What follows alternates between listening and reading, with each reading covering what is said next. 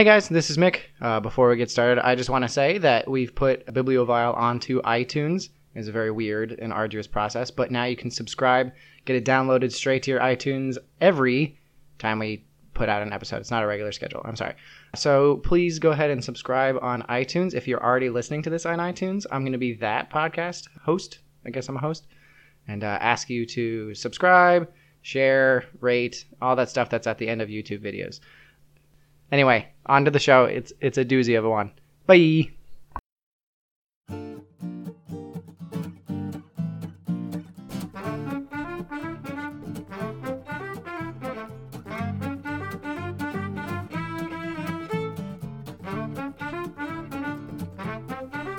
Welcome to Bibliovile. I've run out of clever things to say, so why don't you open up to the first page and read along with us? On this episode of Bibliovile, I read Spider's Bite by Jennifer Estep, and Mick read Sleeping with Beauty by Donna Kaufman.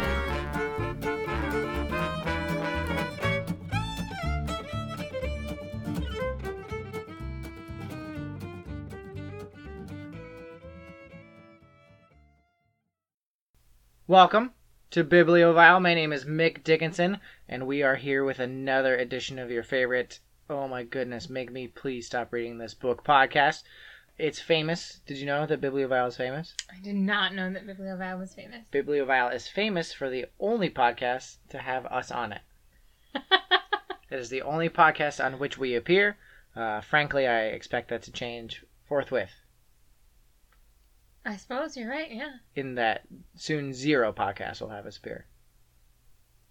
No, no, no, we're gonna keep doing it. We're gonna keep doing it. You Uh, almost had me fooled for a minute Oh, there. man. I was like, did we decide?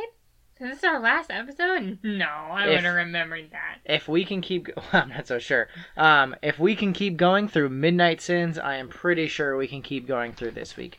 I do have one question before we start. Uh, we brought up this song while we were cooking dinner earlier tonight. What is the emphasis for all my exes live in Texas? What word is emphasized? Oh, All my exes live in Texas. yeah. What about all my exes live in Texas? All my exes live in Texas. This one's pretty creepy though. All my exes live in Texas. Yeah. Like quote unquote. It's just creepy. All my exes live in Texas. As opposed to on or underneath it. All my exes live in Texas. That's why I hang my hat in Tennessee. Oh, I get it. Hey, Rocky Top. By the way, uh, my name is Susan Dickinson. Oh yeah, sorry. And the books that we read this week were Spider's Bite by Jennifer Estep. Jennifer Estep? Estep. And Sleeping with a Beauty by Donna Kaufman. I'm glad you said that because I was worried that people do- usually don't listen to our intro. But you got your melodious podcast voice.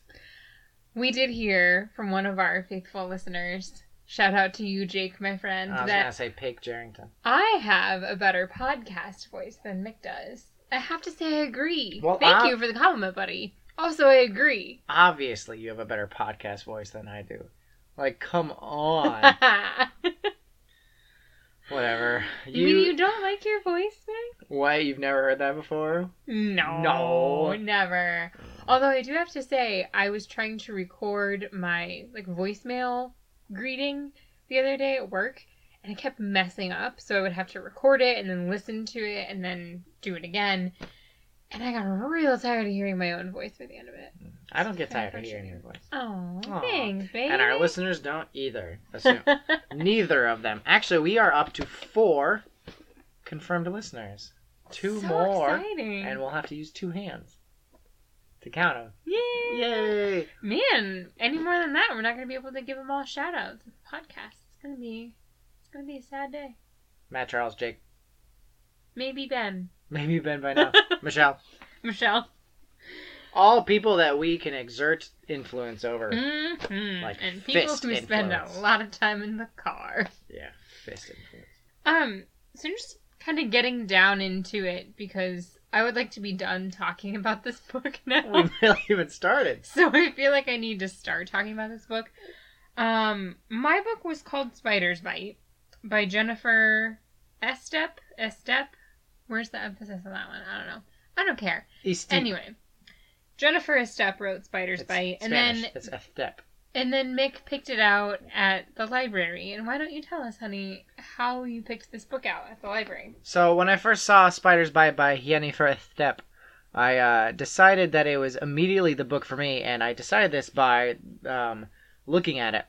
Uh, it was on one of the recent returns uh, shelves, which for some reason at the Iowa City Library is put at the very front of the store, as if to say other people liked it. You like it. no, other I think it's like, eh, we didn't want to take the effort to put these back on the shelves, so we're just gonna stick them up here. There should it should just be a, a bin that says Jennifer Step, uh, because no, they shouldn't bother putting them back on the shelves.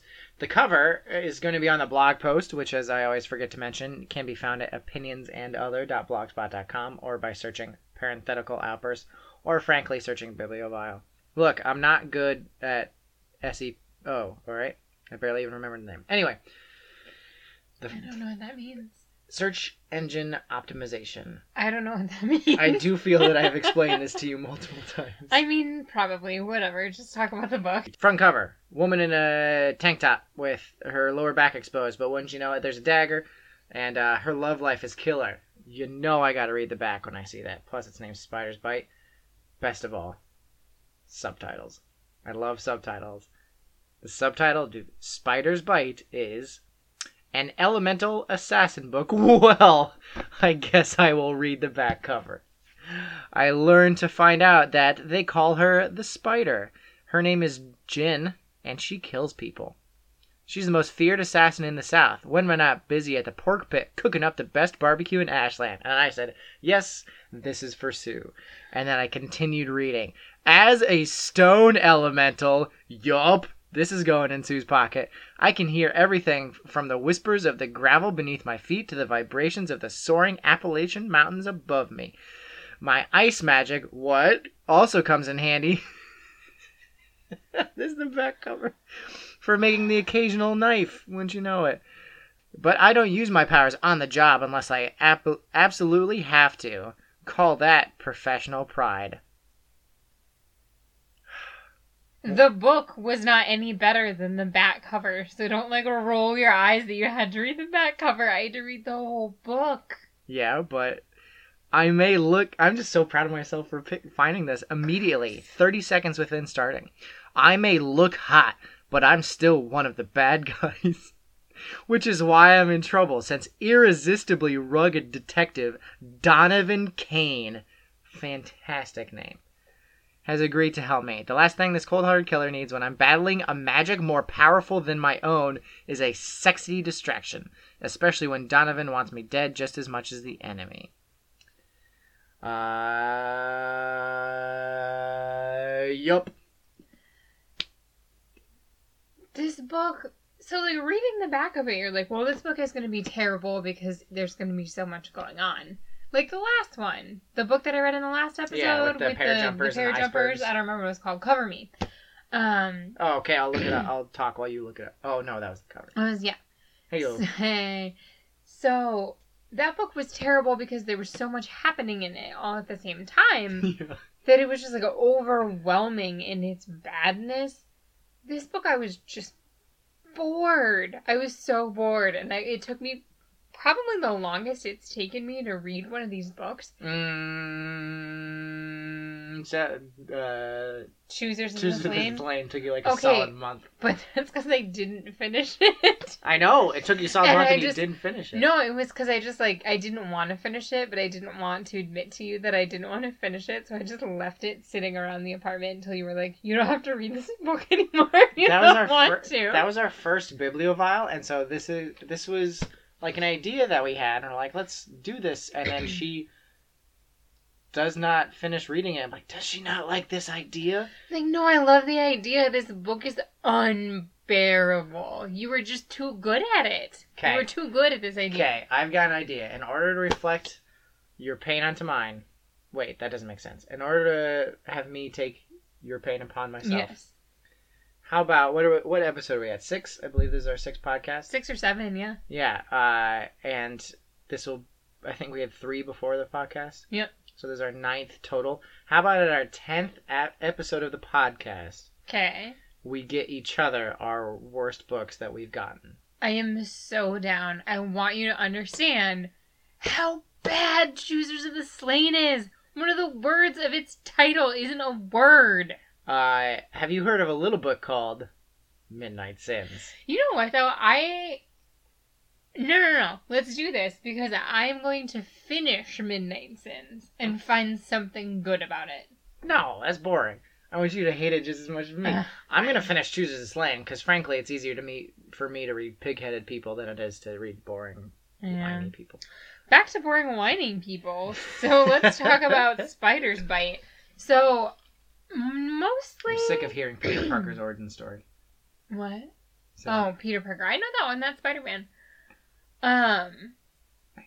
So most of the time, when when I take notes over the books, I have like three or four pages. I'm like ruffling through pages as Mhm. we talk about the books in the Yeah. podcast. Um, I had maybe a third of a page this time because I was like, I just don't care. I don't care at all. It was brutal, and but the one one of the notes that I had, and this was like three lines of my third of a page, was a very nice note to myself that said, "Susan, please remember when you start recording this episode of Bibliovile to read the dedication of this book." It's very polite of me, right? Yeah. So I'm going to do that for you now. As always, to my mom for all those trips to the library, to my grandma who hates wearing socks, to Andre, aka Weasley Blighter, because I said I would, and to me, because I always wanted to write an assassin book. I'm going to break that down line by line. To my mom for all the trips to the library. That's yeah, cute. Great intro. That's Yeah. awesome. Yeah. You you know like you You're became a writer, because yeah. you like to read and like that's awesome. Love that. Should have ended there. To my grandma who hates wearing socks. Your like grandma feet. like it's weird. It doesn't make sense. Maybe it's like some sort of inside joke. Like there's nothing about socks in the book or like people who hate wearing socks. I thought you said the book socks. And the book sucks. Oh, well, this makes a lot more sense. And the third line to Andre, aka Weasley Blighter, because I said I would. Like again, probably an inside joke, but why did you need to include that? Do you think it's his rap name? Probably. Yo yo We yo. should look it up. Maybe I'm he's like a DJ. Blighter. Maybe that can be our new um like that can be our outro music. Peace. But the end is Wait, the one that really Blighter's gets me. like call of a DJ.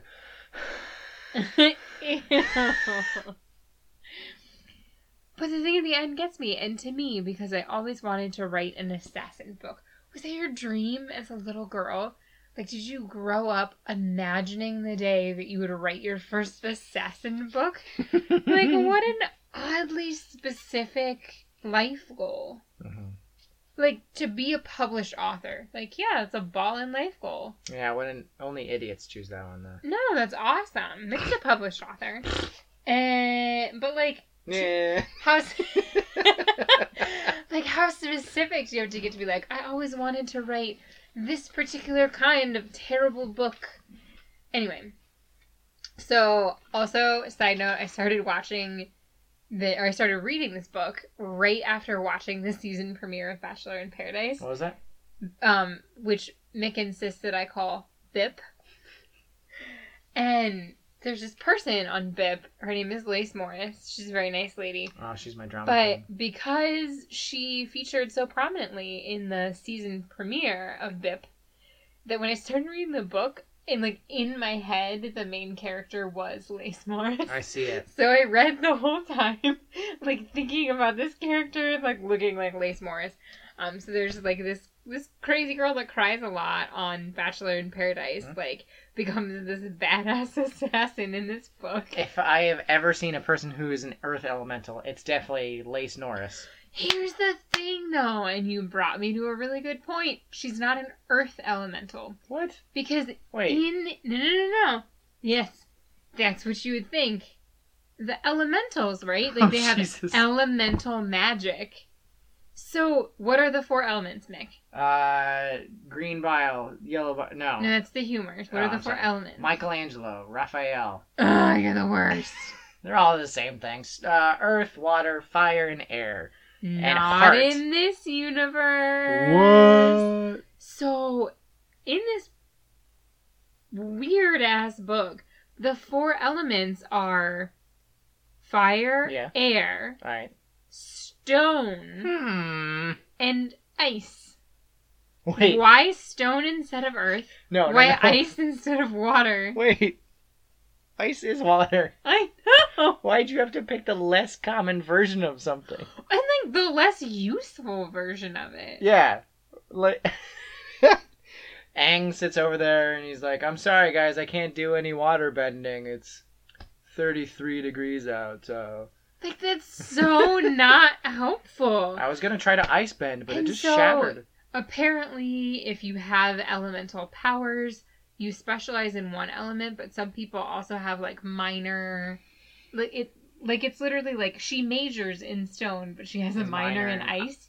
Yeah, I was gonna say water. But pretty much the only thing that she uses it for is to like chill glasses to keep whatever she's drinking cold, which is like super useful. Nice, like a ring of Because she frost. wor- when she works at a restaurant. So like Wasn't she a cook? no, she's not the cook. Like I don't understand why that was on the back of the cover because she's not the cook. She was a waitress, Is- and then she becomes the owner at the end. Spoilies. Is a fire elemental the cook? no. Hmm. The cook is a dwarf who has some sort of powers, but we don't really know what they are.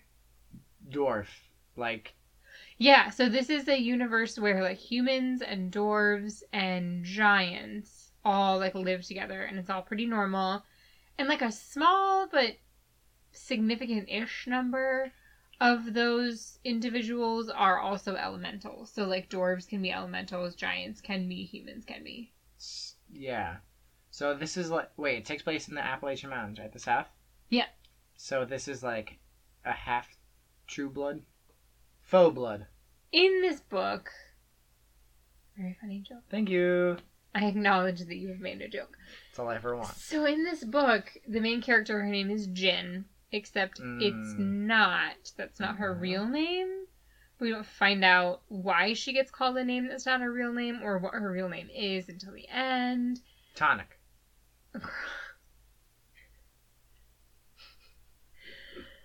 No.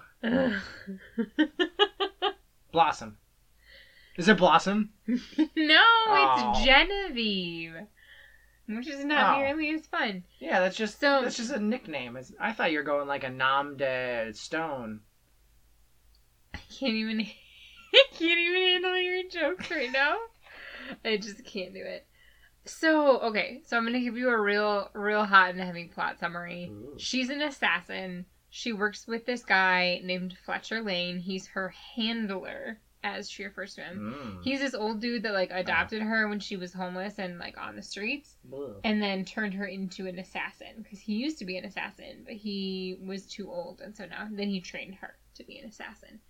So she goes out on this job. She gets double crossed. She comes back to the pork pit because Fletcher is the is the owner of the restaurant. Naturally. And not And only did they double cross her and try to kill her, they killed Fletcher. And so she's like devastated. This person is like her dad. He's her best friend. She's going to get revenge, figure out who did this, what's going on, whatever.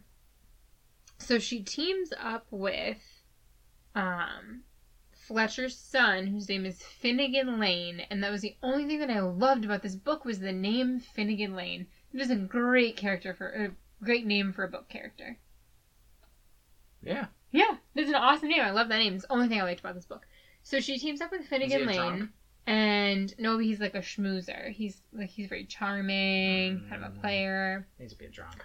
Um, but so she and Finn also team up with these two dwarf women, um, Sophia and Jojo. Jojo is a healer. She's an air elemental, and she uses her magic to heal. And then Sophia, it's like hinted that Sophia has some sort of magic, but her particular skill is cleaning up murder scenes, which is why they're friends. Because Gin kills the people and Sophia cleans it up.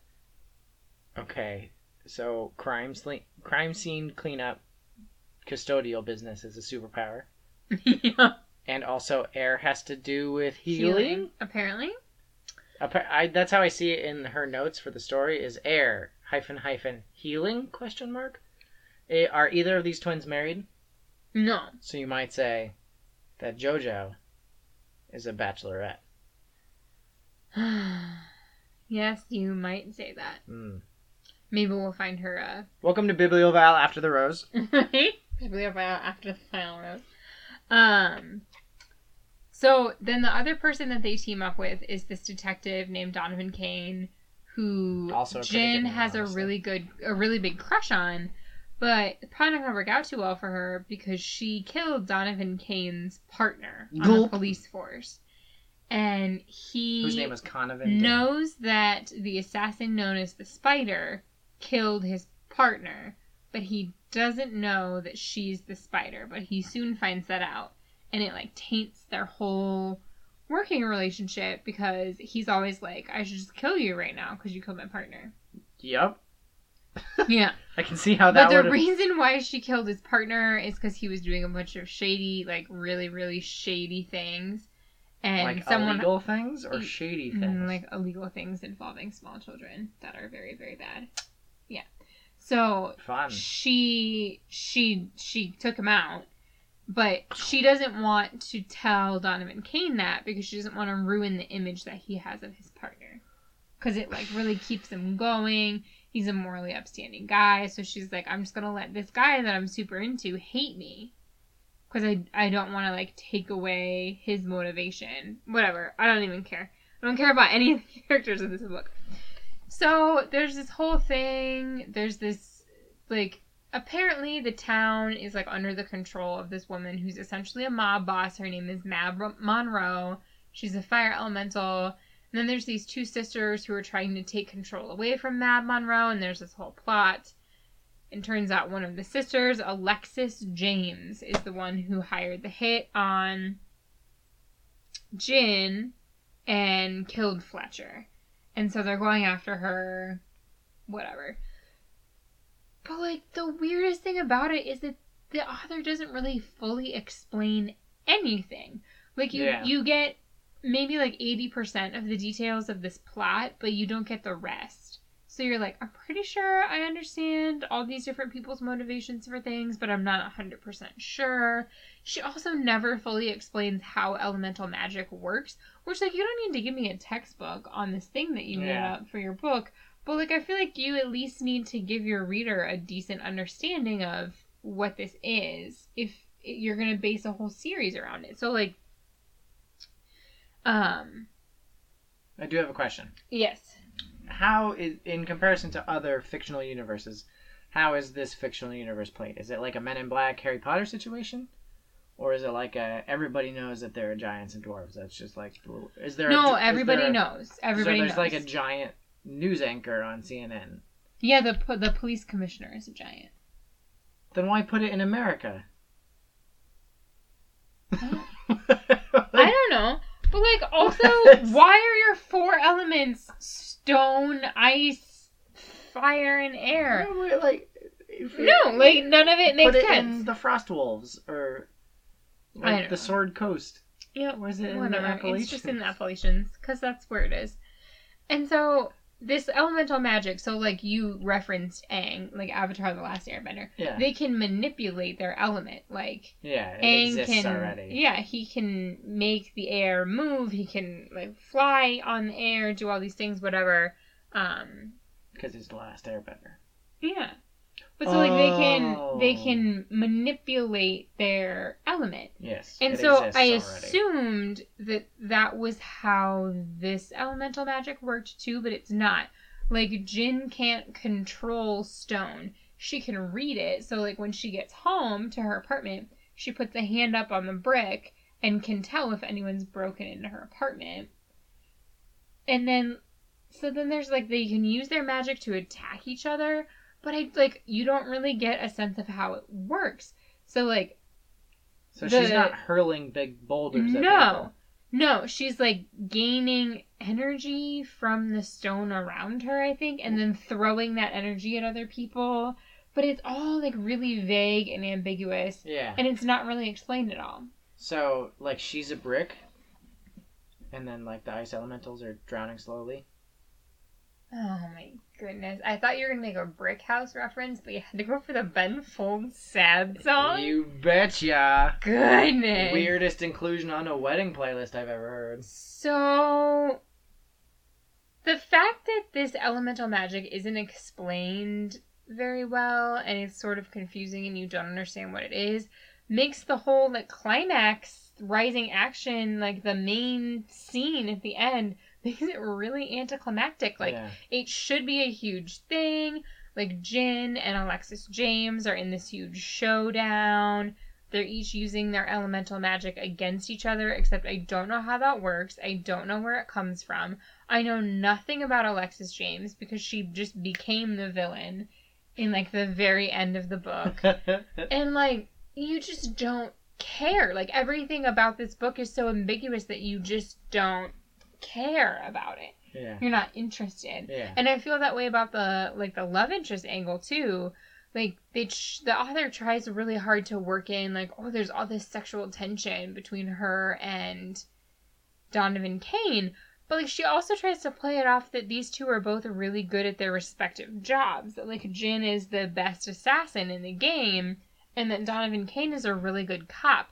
Like if you're an assassin or a cop that's really good at your job and really dedicated to it, you're not gonna let yourself get distracted by, By sex. boning, yeah. yeah. And like in the middle of the rising action, they like go find a closet to bone in. Mm, Like you're not gonna do that. mm, yeah. You're just not. I don't know. Like it just and so it just seems really. Like it just seems really awkward. It seems really forced. I guess she makes him rock hard. Gross. Tell me that pun wasn't in there. That was no, like that was not that was not a pun that they made. So, So it was like- a missed opportunity. So, like, You're you- right. You know the X Men movies, which are pretty good overall. yeah. But you know when Professor Xavier, the bald guy, or Jean Grey, the telepath, Mm-hmm. uh, they do their power. What's the movie have to do to show you that they're doing their power? Do you remember? No. Okay. Good radio. They have to put their. I don't remember. I, I, I, am sorry. I'm not blaming you. I'm just like that. That Gambit. Hey, Gambit. That's another X Men. That Gambit didn't pay off. In the X Men movies, whenever they're hurling something through the air with their mind or they're reading each other's thoughts, they always have to put their fingers to their oh temples. yeah, yeah, I did know that. Yeah. Yeah, and then if they're using their power harder, what do they do? Like squint. Yeah, go. They squint a little bit Yeah. more, and so you're always like, does squinting make your power harder? yeah. And you know Superman flying, and it's just assumed Yeah. that he's he's flying. Whatever. We don't have to know how it works. But the thing is, sometimes he flies faster. Yeah, when he like puts the one arm up. Well, sometimes he has the one arm up, right? He's flying through the air, cruising altitude, Yeah. cruising speed, and then sometimes he goes and starts flying faster. And it's like, okay, you were cool to not explain how he's flying until he started flying faster, and there's apparently a mechanism by which he is Mm. flying. Yeah, and so it's, like that kind of thing where you're like confused because you don't understand the logistics of it. It doesn't have to make sense. It doesn't have to make sense, but like consistent. yeah, there has to be something. I don't know. Nothing about it was that interesting. It all seemed really like jilted and awkward. like an ex-lover. I just yeah, pretty much. But I just like I was just not intrigued. I didn't care. Like you didn't know enough about any of the characters to be invested in the story. And I think that she tried to do some of that on purpose. Like everyone is shrouded in this little bit of mystery so that you want to read all the way to the end to figure out you know the answers to all the questions except there aren't any answers to a lot of the questions and it just makes it so that you don't care. Like I understand wanting everything to be a little bit mysterious, but to make it so that you're not invested in any of the characters, like you don't lust after the love interest. You're not rooting for the protagonist, you don't hate the villain. hmm Like you should have You some sort of emotion. Yeah, you don't anything. You don't anything, and that's pretty much it. Like I didn't I didn't anything about this book. like I just don't I just don't care. Yeah. Like it's just really ambiguous and boring and I feel like like this book was never going to be great. But I think that like she had some good twists in there. Like she had some good stuff. I think Finn was a good character. I think everybody else had the makings of a good character. I just feel like sh- if she had given a little bit more something, Mm. anything, like it could have been like not a great book, but it could have been an enjoyable book. And instead, it took me three weeks to read it because I just finished it before me. did not want to. So that was Spider's Bite by Jennifer Estep. Well, uh, I am going to tell you, I am very excited. We actually have a sponsor this week on Bibliovile. So, in the meantime, between books, I'm going to uh, take a pause for a second. Throw it. It's some celebrity wanted to promote their nonprofit. I don't know anything about that. Or the long drive that I took a while ago listening to a certain celebrity's records. Records. I'm old. Uh, but as a teaser through the sponsorship, I will tell you that my book is pretty much the exact opposite of Susan's. Susan, how do you feel about this up- upcoming sponsorship? I wish I was feeling better so I could drink. Oh, hey there, my name's Dave Matthews Band. You might remember me from the 90s. You know, we've had a lot of fun playing fiddle and harmonica and jumping poop on a boat, but it's time to get serious. There's a cause that I'm very passionate about, and that's child seat safety. You know, I was in the car the other day and someone just crashed into me. Thankfully, I didn't have a child in the back seat, but you know, a lot of people, they haven't taken a look at their child seat in a long time. So I think that you should just take a look because everything good needs replacing. And even more than having the equipment in line, you need to make sure that all your seatbelts fit because they need to rest high up on the chest and be restrictive. That's why I've created uh, my new nonprofit, and that's Loose Ends, like a seatbelt that's loose, you see. So if you want more information, go to my website at www.looseends.com. Thanks. I'm Dave Matthews, and I at one time was popular. Well, that's over, thank God. Uh, I have a feeling that that will not be the last uh, sponsorship for this podcast. Oh, I don't please, know. God, let it be the last sponsorship for this podcast. I'm fe- I'm fielding a lot of offers currently. Is all I have to say. Um, my book for this week, week. Oh, I do that every time, every time. And this This episode. this episode. Uh, heaven forbid, this one took me three weeks alone to read. Uh, Susan and I finished like several hours wait, like uh, apart. Uh, despite her book being smaller and only slightly more pages. Um, my book for this episode is Sleeping with Beauty, not just Sleeping Beauty. There might be some illusions in here. See if you can get get up. Uh, Sleeping with Beauty by Donna Kaufman. She's the best-selling author of such books as Dear Prince Charming, and some other ones like The Big Bad Wolf Tells All, The Cinderella Rules, The Charmstone, The Royal Hunter, Your Wish is My Command. Are we seeing a pattern?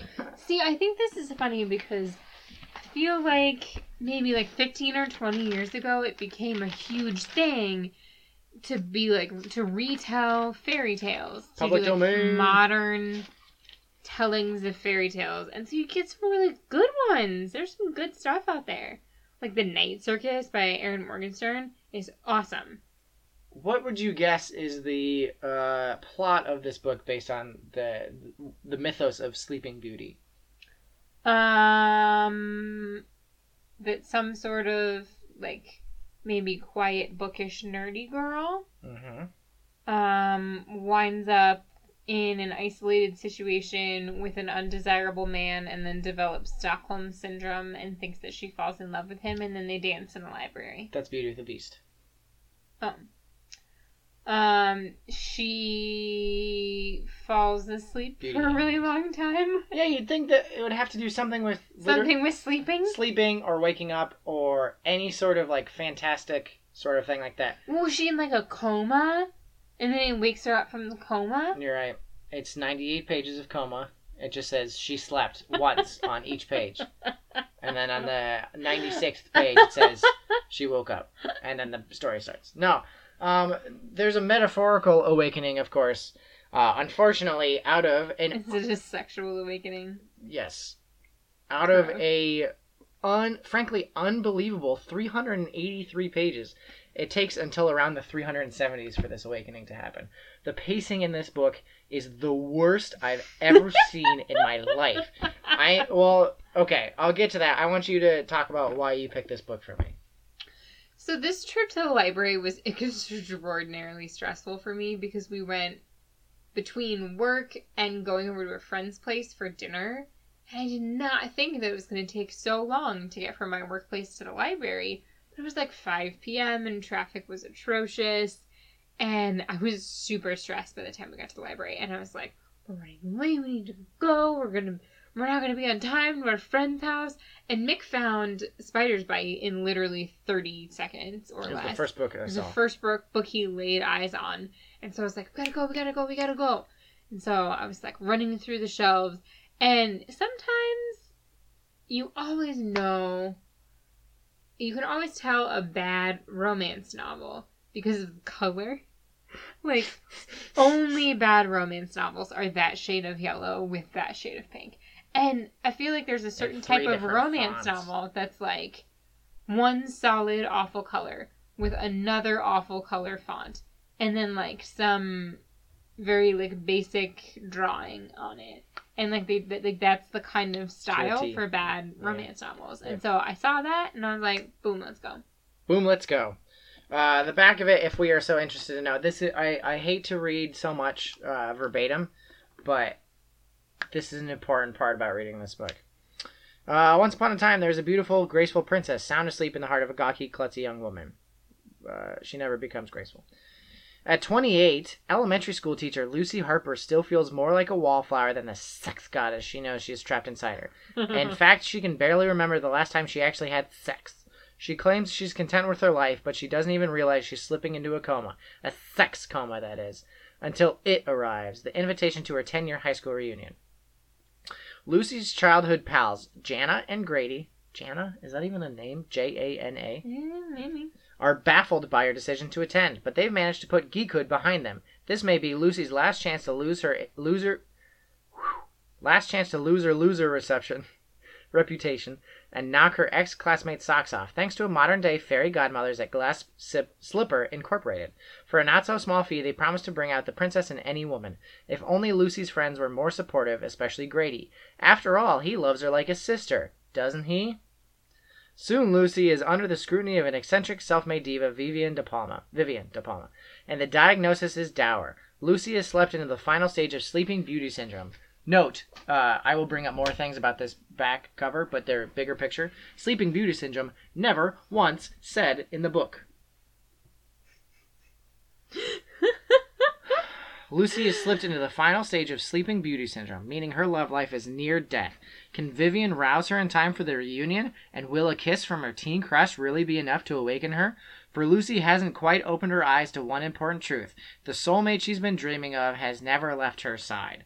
Who is her soulmate she's been dreaming Hmm, of? i don't know let me look again is it jana Unfortunately, no. That would have been a good twist. that would have been a good twist um It's here's my thing though So, I feel like this book has to contain one of those like late 80s, early 90s movie makeovers that they do where it's like a whole Yeah. montage and then she gets an eyebrow wax and takes her glasses off and then all of a sudden she's beautiful. She doesn't have the paint stained overalls anymore, and then she comes out of the dress dressing room, and they shake, shake their heads until she finds the right. Yeah, place. it's like Princess Diaries and Miss Um, Congeniality. Yeah, I'm going to tell you that montage of events that takes about 15 seconds in a movie takes probably about 120 pages in this book. Stop. No, it's. What do they talk about It's for like the middle 120 pages?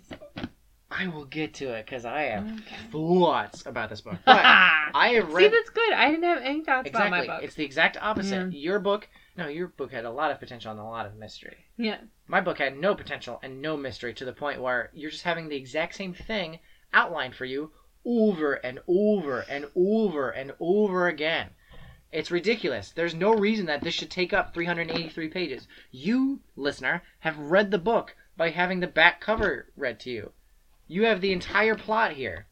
She's klutzy and doesn't like it. She goes to get her makeover. She gets made over. She goes to her high school reunion. The teen guy crushes on her and kisses her, but uh, she loves Grady. It's like I understand that you want to get people to read your book, but it would be like if you watched Citizen Kane's original theater trailer, and then the in the trailer he goes Rosebud, and the trailer guy comes up and goes, "It's the sled." Like, why should I bother reading these three hundred and eighty-three pages of this terrible story? I think we need to have another conversation about how many movies I haven't seen. I've never seen Citizen Kane either. Okay, but you haven't seen anything, but you know about every movie that's ever. I don't have your cultural knowledge. The point of Citizen Kane's Rosebud is not, or this point of Citizen Kane is not the twist ending. It's not really a twist. It's just like a secret that gets revealed. Okay, anyway, whatever. Anyway, whatever. It's the sled, and not a clitoris. Um, speaking of clitorisy, this book is. I said sex three times in the back cover, right? Yeah. Sex does not happen in this book. It happens at the very end, after the, her and her beau start doing it. Uh huh. and it's never described. It never happens. The word like penis, dick, wiener, never Mhm. said. No vagina, coochie. I think coochie or something. Uh, anaglet, analogous. You want to try that again? No, analgeus. no. I know. Um, not like something like that is said because she gets a uh, transformative Brazilian. Oh. Believe it or not. Ugh. Yeah. Um, but this is a book about high school, right? The high school reunion. Yeah. It's a bigger deal in the book than it is on the back cover. And it's just it's a book written about high school about a 28-year-old and it reads like a book written by a high schooler. Like do you remember being in high school Mm-hmm.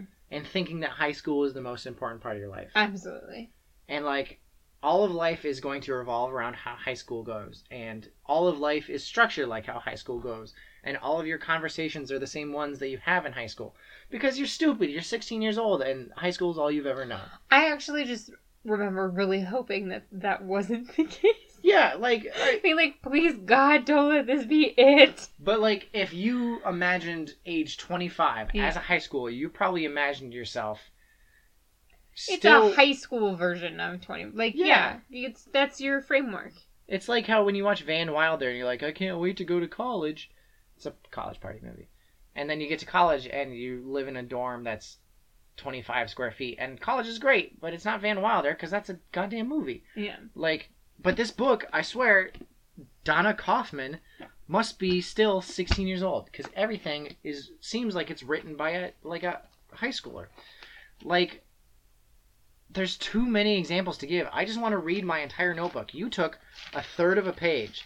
I took one, two, three, four, five, six full back and forward pages of notes. And it's it's just bad. It's okay. So it's about being a nerd in high school and uh, wanting to overcome that in your life. If you are a nerd in high school, and I was not like bullied, I wasn't popular. I don't think that. I think that applies to both of us. You know, you Yeah. had forty-seven kids in your class, so My ultimate goal in high school was to fly under the social radar and be unnoticed by the majority of my well, school. Lucy Harper, our main character, does not feel that. She feels that she was always disrespected during high school, and she carries those scars with her to this day, of Oh, twenty-eight But years. But, like, just let it go. No so what if high school kidding. sucked? Make a different part of your life better. uh, I said, girl, you're 28. Get over the idea of popularity. Like, if you're still carrying the idea of popularity into past your freshman year of college, you have a severely messed up view of the world. I understand that high school might leave scars that last a while for people, but if you're still worrying about how popular you are in the world, and she is like best friends, and they have pizza night together and Thanksgiving together every year, and so it's not like she's lonely. She just worries about being unpopular.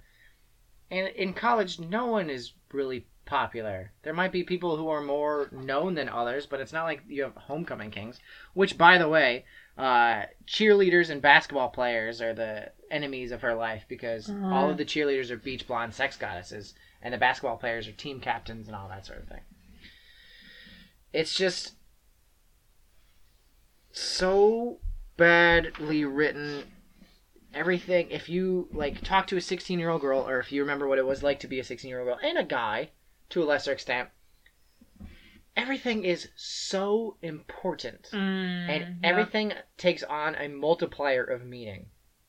There, the reason that this book is 383 pages long is because every single step has to be the biggest deal of her life. And that's why it feels like it was written by a high schooler because nothing can be done easily. Everything is like, I don't know if I can do it. It gets to such an extent that it's a it's like a routine by the second the second third of this book. It's so hard to read because it's the same thing over and over. I'm scared to do X. You can do this. Darn right I can do X, she says to herself in her inner monologue. She slips or falls or has an intrusive thought. Oh, who am I kidding? I can't do X. She looks for help and usually receives it. Repeat. It's like she wants to learn how to walk in heels. She stands up and falls over. Everything has to be like I understand that heels are pro- take effort to walk in. They're not like But walking you're around not gonna stand up and fall over. like she's a klutz and because it's a rom-com it's trying to be a rom-com Yeah. and every rom-com heroine has to be a klutz and it is an obscene degree where she turns her head around and her hair goes through the gravy and she falls off her lunch stool and her butt plops right onto some dog poop that was there for some reason like just take it down two notches and then we've got like a relatable person but she gets out of the car and she forgets to take her seatbelt off and practically suffocates herself and when she does get out of the car, she trips on the grass in front of her popular friends or whatever.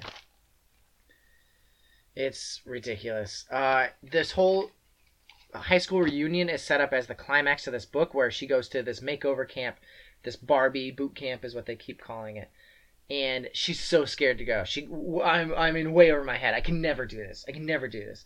And then she meets one of the ladies, and she says a compliment. And she's like, "I fell in love with her," and like her opinions change about every single person with every single sentence because every single sentence is the most important thing in the world.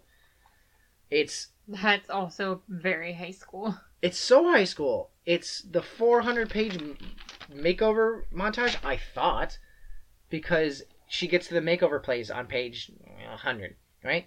And this she's going to be there, and then she's going to go to a high school reunion all made over. The makeover place is awful. It reminded me of Lessons for Bombshells, but she's paying for the the right. Remember that book I read? Yeah. She's paying for the right to be sh- treated shitty. Here's her makeover to make her into a beautiful swan. Uh, I numbered the steps because this is what makes a woman beautiful according to this makeover place. Number one, she gets a Brazilian wax. Ow. It's really painful, yeah, but it makes a woman feel so full and luscious because your legs rub together, I guess. Number two, her people buy her silk underwear for her so she can wear it on her Brazilian. okay. Number three, she is given heels and told to like, and she is put up on a runway to learn how to walk in them, like six inch heels. Right. Uh, next, they award her slinky dresses that she has to learn how to wear and walk around in. Next, they fasten acrylic nails to her. She has to wear big nails, and she starts like cutting her head as she scratches her hair. They give her highlights and curls, and then start spray tanning her. None of these things are practical. Like none of this is real world stuff. Like you're not gonna do all this every day to go to work. You're not gonna wear six inch heels and slinky dresses. Oh yeah, her work, by the way, third grade teacher. Yeah, acrylic nails and highlights you have to maintain. Yeah, Like no you have kidding. to keep getting them. Like none of that is realistic for a person who teaches the third grade. or at all. No, none of that's realistic for a person. I'm lucky if I remember to get my hair cut three times a year. But like, so you want her friends to be like, don't have to, you don't have to do this to be beautiful and everything, which they try to do. But the way she writes her friend zoned whiny ass son of a bitch guy interest, this is literally a quote. If she gained enough confidence, she might abandon the security their friendship provided. Yeah, dude, That's gross. keep her down. Keep her in her place. That is so gross. What is so? What is the friend like? The guy friend? What is he like? He's just this whiny, and you wouldn't believe it, but he's handsome, but she won't notice, and he's been mm-hmm. pining over her for years, Okay. but won't get up the guts to tell her. It's like, mother trucker, you are 28 years old. You went to MIT. You work in Washington, D.C. You can talk to a person. Also, find another girl. Oh, he sleeps with a blockbuster girl, and it's a whole thing, and they give him shit about it. But like, it's such another high schooler thing. Like, oh, what if I lose the friendship? Like, you're 28 years old, dog. You're a person now. Yeah. You're almost 30 years old. It's the weirdest part about. So, like, everything is exaggerated till loses old meeting. Tea with old ladies is impossible. A single smile is the warmest of gestures, right? There, the author has a checklist for everything in the room. You walk in a room, she has to tell you what the walls look like, what the lights look like, what the tables look like, what the chairs look like, what the people in it look like. Every single time, it seems like. And I just, I wrote down, just calm the shit down. She's over the top about everything. Everybody's over the top about everything. The whole book is one giant, you're beautiful because you don't know it. Ugh. Yeah. That's all that is just gross. It's very gross. But the weirdest part about the high school thing is that it takes high school prudishness. It's a sex book, Yeah. you would think. But it takes high school prudishness where you fantasize about people. Oh, maybe we'll make out. Like, that's not even high school prudishness. That's middle school prudishness. Yeah. Like, she does not. Every time she starts to fantasize, the dude's hand gets on her upper thigh. oh, scandalous. and then that's it. She like the author will cut it out. There's no swearing in this book. One time she says mofo. Like the actual word, or she No, actually she says the word to mofo? mofo. Oh no. Basically, words in general come tough to characters because there's three old ladies who play the fairy godmother routine, and uh, the author does not trust that you'll see the illusion, and so they just start calling herself themselves the thirty the fairy godmothers. There's a lot to date this book, including references to Yahoo uh, Oh, yeah. notifications, a BlackBerry with a stylus, that sort of thing. Just listen to this. These are the three old ladies talking. Never one to tolerate the least hint of tension, Aurora's ugh, hands fluttered as she shushed them both. Come now, surely we can all discuss business without being snarky. Vivian raised an eyebrow in Aurora's direction. Watching Saturday Night Live again, are we? She merely sniffed. MTV. One must remain current. And don't tell me you weren't glued to the set watching that nice young man. What's his name? Bad Mo Z Dog? I can't keep them straight. what? Being the rap aficionado that you are and all, Vivian murmured, ignoring Mercedes when she motioned her quiet. Uh, none of the reactions re- like relate at all to this. No. It's a book made up of a BuzzFeed GIF reaction post and a bad one at that, where it's just like, I don't know, I like this GIF and throw it in. yeah. But they have to describe the GIFs instead of it being there. I happen to like music with a distinctive bass line, Aurora said. I don't quite understand the fashion statement they're making by allowing their briefs to show above the waistband of their trousers, however. Her brow crinkled. And perhaps they are a little, heavy handed with the jewelry, but bling bling, Vivian supplied. Yeah, no, you're right. That's what I wanted to read in the middle of my sex book is old ladies being white. and there's so many adverbs, which is a big no-no about like let the. But it goes beyond that. The high school thing, I can't get over it. The high school reunion is the most important thing. So she gets through the makeover camp, Mm. and then we she gets to the reunion, and there's 150 pages to go. I'm like, this is supposed to be the climax, dog. The guy is supposed to come in. The Grady is supposed to come into the high school reunion. They dance together, and then they make out, and that's the end of the book. That's where it happens. That's where it's supposed to happen. But apparently, not only is the character of Grady like whiny little dickling, dickling a thing. I like it. It's not like anti-woman dickling, uh, in the as a character, but as a plot device. Like she keeps Mhm. throwing out opportunities for this dude to, and she keeps ignoring her own opportunities. I can't help but think that she just wrote the book, like didn't outline it all, didn't revise it, just wrote it and went kept writing until she ran out of I she went no this isn't as good of an opportunity which is about as good of a friend zone illusion as there can be But there's 150 pages left after this high school reunion where she shows up in a bright blue dress uh, with her boobs taped up in a dress that does not meet in the middle or the back. So it is just two panels chained together, completely separate from another mini skirt the same color. In so like it's a two piece. So there's a top and a bottom, and the top and the bottom are separate. basically, yeah, like an I Dream of Jeannie thing without the the skirt or the. And there's like a gap on the side, so there's like a front piece to the top and then back piece to the top, or there's just two, two side front- pieces. There's two side pieces. two side. Yeah. That defies physics. Yeah. Um, I don't remember how they explained it as working.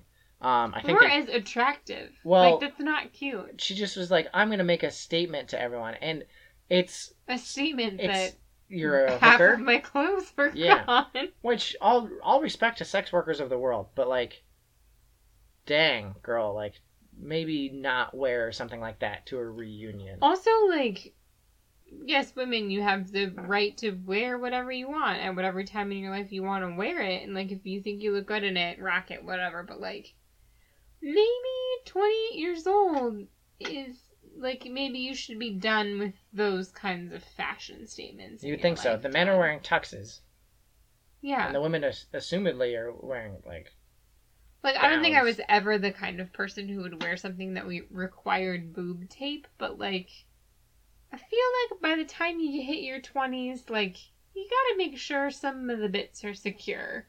If you have to tape it to your body, it's not securing your bits. yeah, not really. Um, the whole thing is her trying to earn some personal confidence, which you go, girl. You know, Yeah, good for you. you felt like a stranger in your own body. I get that plot device, but it the whole thing of the book is winning your worth in the arms of a man. Well, and it's also you want to gain confidence in your own body. You want to stop feeling like a stranger in your own body, so you're gonna become even more so someone that you're not. Yeah, no kidding. Like, be comfortable with the person that you are. Don't go through a whole process to turn you into a slinky dress wearing, six inch heel walking Brazilian wax machine. Yeah, it's stupid. Uh, one of her friends gets pregnant and doesn't want the baby. That's a plot is ha- hassled in there, and there's absolutely no knowledge about pregnancy. Like a high schooler would not. she just has understanding of what pregnancy is from a sitcom. So she's within her first three-ish months of uh, pregnancy, Yeah. and so she's morning sick, which happens within Yeah. your first trimester. It's constantly morning sick, not just morning sick, and that happens to some women. Yeah. I understand, but she's constantly morning sick, and she can't sleep because the baby's keeping her awake. It's like dog, the baby is smaller than your hand, Yeah. or whatever, and she constantly has her hand on her stomach, her flat stomach, Yeah. and she's. It's like has weird food craving. It's like dog. It's your first trimester. Most people don't know they're pregnant yet. Yeah. I get the morning sickness, but it's heaped to such an irrational degree, as well as the mood swings where she's laughing and then crying within the same sentence. That it's like you don't know what being pregnant's like. You're a high schooler, of course not. You've only seen it on teen. I'm 16 and pregnant on MTV, Mm. and it's bad. And the ha- the main character has a teenager's food palette Oh, gross. where she goes to a fancy restaurant with a Mediterranean restaurant, right? Uh huh. What kind of uh, food would you say is served at a Mediterranean restaurant? Like couscous, Yeah. like Greek lamb, food. Yeah. Greek food, Italian food, maybe, Yeah. Lebanese food. Her, their appetizer, because she lets the man order. Of course, women Naturally. can't order at Yeah. restaurants. Well, she is tongue tied because he's the hot basketball guy who still Mm. tells his glory stories. Oh, puke! I hate those kind of people. Do those people really exist? Yes. I went to high school with 46 of them. Yeah, but like at 28, you think they'll be entertaining their. They look, tell us more about your three. no, they don't shot." have to tell anyone about it because they still hang out with the same people. Well, yeah, I understand school that. So they like they might swap glory days stories with people who were also there at that time, but they don't meet anyone new because they don't ever leave their town. Well, the thing, like, so you, I went to a, a high school that was very successful at basketball. We won several state titles while at basketball while I was at school. Mhm.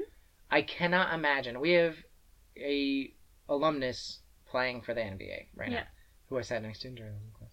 Uh, I can't imagine him coming back for his tenth reunion people are gonna ask him what's it like to play college basketball. Right? Yeah. I can't imagine they'll be like, "What was it like when you hit that three pointer?"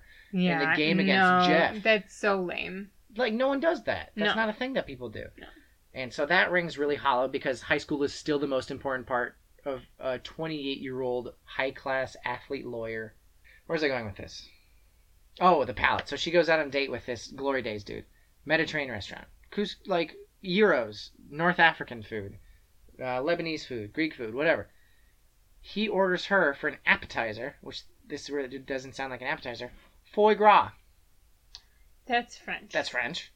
That is not. French, to be fair, does have a, Med- a Mediterranean coast. But I feel like Mediterranean Yeah. food Yeah, yeah, yeah. is those other things that we already mentioned that Exactly. are not France. She does, get this, not like it. She thinks it's disgusting and won't eat it. Okay? I have never had it. I would imagine that I would probably like it because it's pretty much pure fat.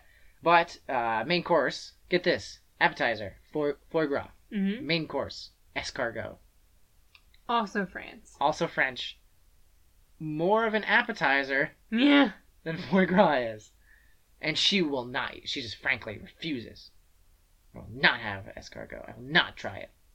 Like a baby, or a toddler, or Like, a high schooler who just wants a Totino's pizza rolls. But okay, like you're a grown woman. I have had some things set down in front of me before that I did not want to eat. But you're an adult. Try it one time. You take a couple bites and you're like, I can't eat this, that's okay. But, like, good lord, try You're- it. yeah, you're not Anthony Bourdain. I'm not asking you to eat a goat's testicles. Like it's escargot. No. It's a cultural phenomenon. And it's like, it is a thing that many people eat without dying. yeah, constantly. And she lists these things as her least favorite vegetables: asparagus and Brussels sprouts. Brussels sprouts, a lot of people have a really strong aversion to. Yeah, because But, like, they hear because they hear Brussels sprouts. No, that's the thing is I feel like these are all things that Children the author was like. like. hey, these are foods that people don't like. No, it's things that children Yeah. will like because our author is a child and a high schooler. I have to read. So, uh, she goes on a date and realizes that she's just arm candy for this popular guy. The the boy comes over right before one of their dates to try and uh, talk her out of dating this dude. Uh, she punches the guy in the nose and breaks his nose. Why? I don't know, especially because he was taking her out on a date, which, like, admittedly, she was he was using her or whatever. That's not good. But like, why did he? Why did she need to punch him in the nose? Yeah, yeah, yeah. So it's not good. The date they were going on was a fifteen hundred dollar a plate political fundraiser. Oh my goodness. Yeah, and so it's like if you don't want to go with him, that's your prerogative, right? Yeah. Don't go with him. You don't like him. He doesn't really like you at all. He's been sleeping with other women because you haven't been exclusive. I get that. Don't go with him. Good for you, girl. But then he's like, "Oh, this is weird," because un, up until that point, everything you've been doing has led him to expect that you were coming with. Yeah. and he is painted as such a humongous villain because he's like pompous and it's like yeah well he's probably a little pompous i don't but he had expectations for what you were going to do because that's what you told him you were going to do Yeah. and then she gets mad and punches him in the face well grady goes the boy goes to punch her in the face and she oh, Okay. stops him and then she spins around and decks him and he starts screaming with a broken nose Well, yeah, because she just punched him in the face. I don't think he would scream. I think he would swear. No one swears. Oh. Whatever. And then they do it, and so this is the this is Wait, her and the guy that she punched, or No, her and her and Grady, Grady. Brady, Grady, Grady. Grady. So this is our this is our sex book. Their laughter faded, and suddenly they this is uh, thirteen pages away from the ending. She was pulling at a shirt. He took the hint and pulled her sweatshirt over her head. She shook her loopy roller curlers loose, then gave him that lopsided grin. Is this going to get weird, getting naked with each other? Not weird so far, are you? She shoved him on his back. Nope. You'll let me know if that changes for you. Stop talking. She flipped the snap on his jeans. Flipping a snap. What? Yeah, he said, groaning. You'll be the first. She tugged his zipper down, and from that point on, all rational thought went on hiatus. That's the sex scene. Yeah, you've got, you finally got us to your sex book and sex scene, and it, you skip over it. Minutes later, he had Lucy Harper naked and beneath him. Can I tell you something? His breath already coming and Jesus. I don't know if this is. I did not notice it the first time, but I am kind of like wondering if this is hidden genius. Listen, no, listen to this. He said his breath already coming in pants.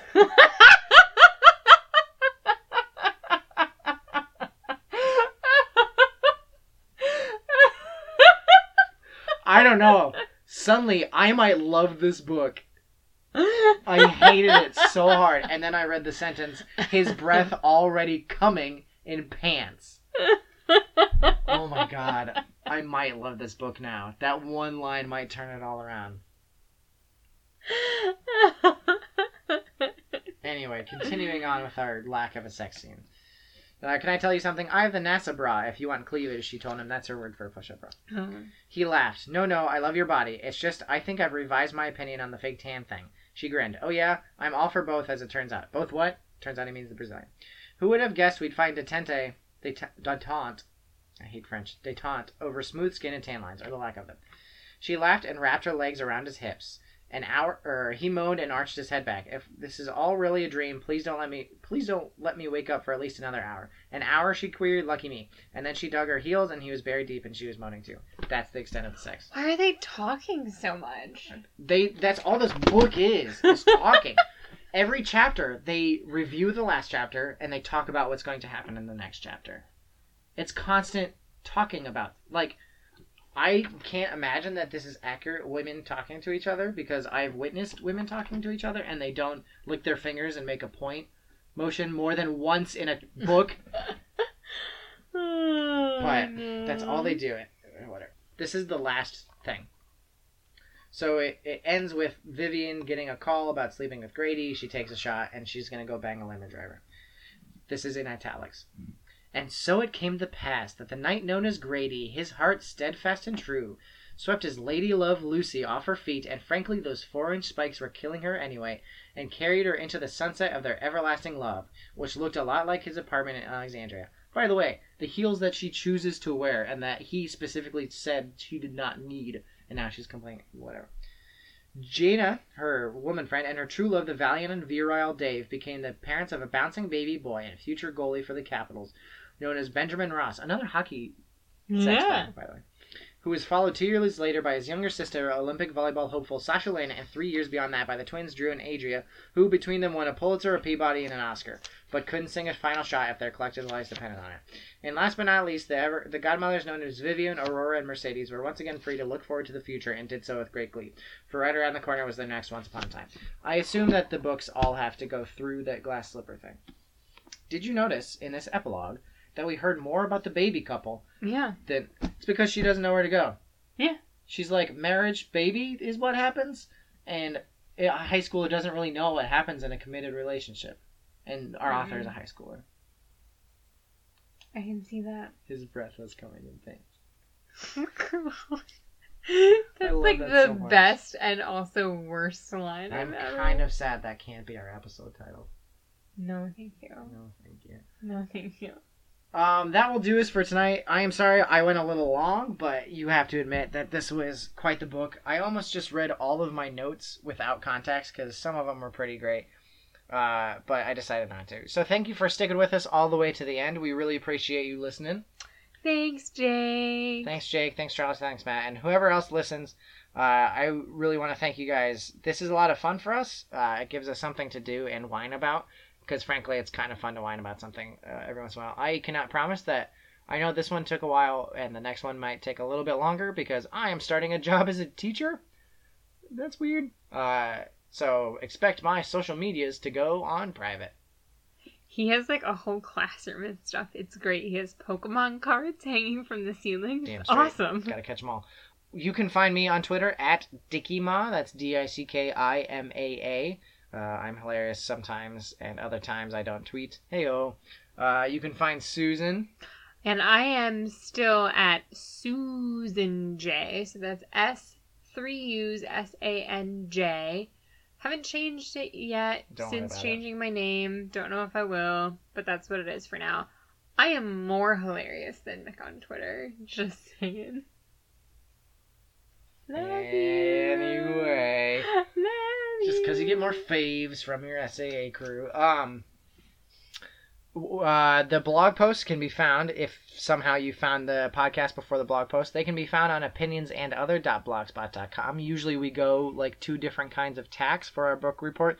For example, I will be examining more about the actual writing of the book as opposed to the terrible high schooledness of it. Uh, in my blog post on the Mhm. website. So feel free to go there, check our stuff out. We've got other episodes before us. Uh, hope you enjoyed the sponsorship this week.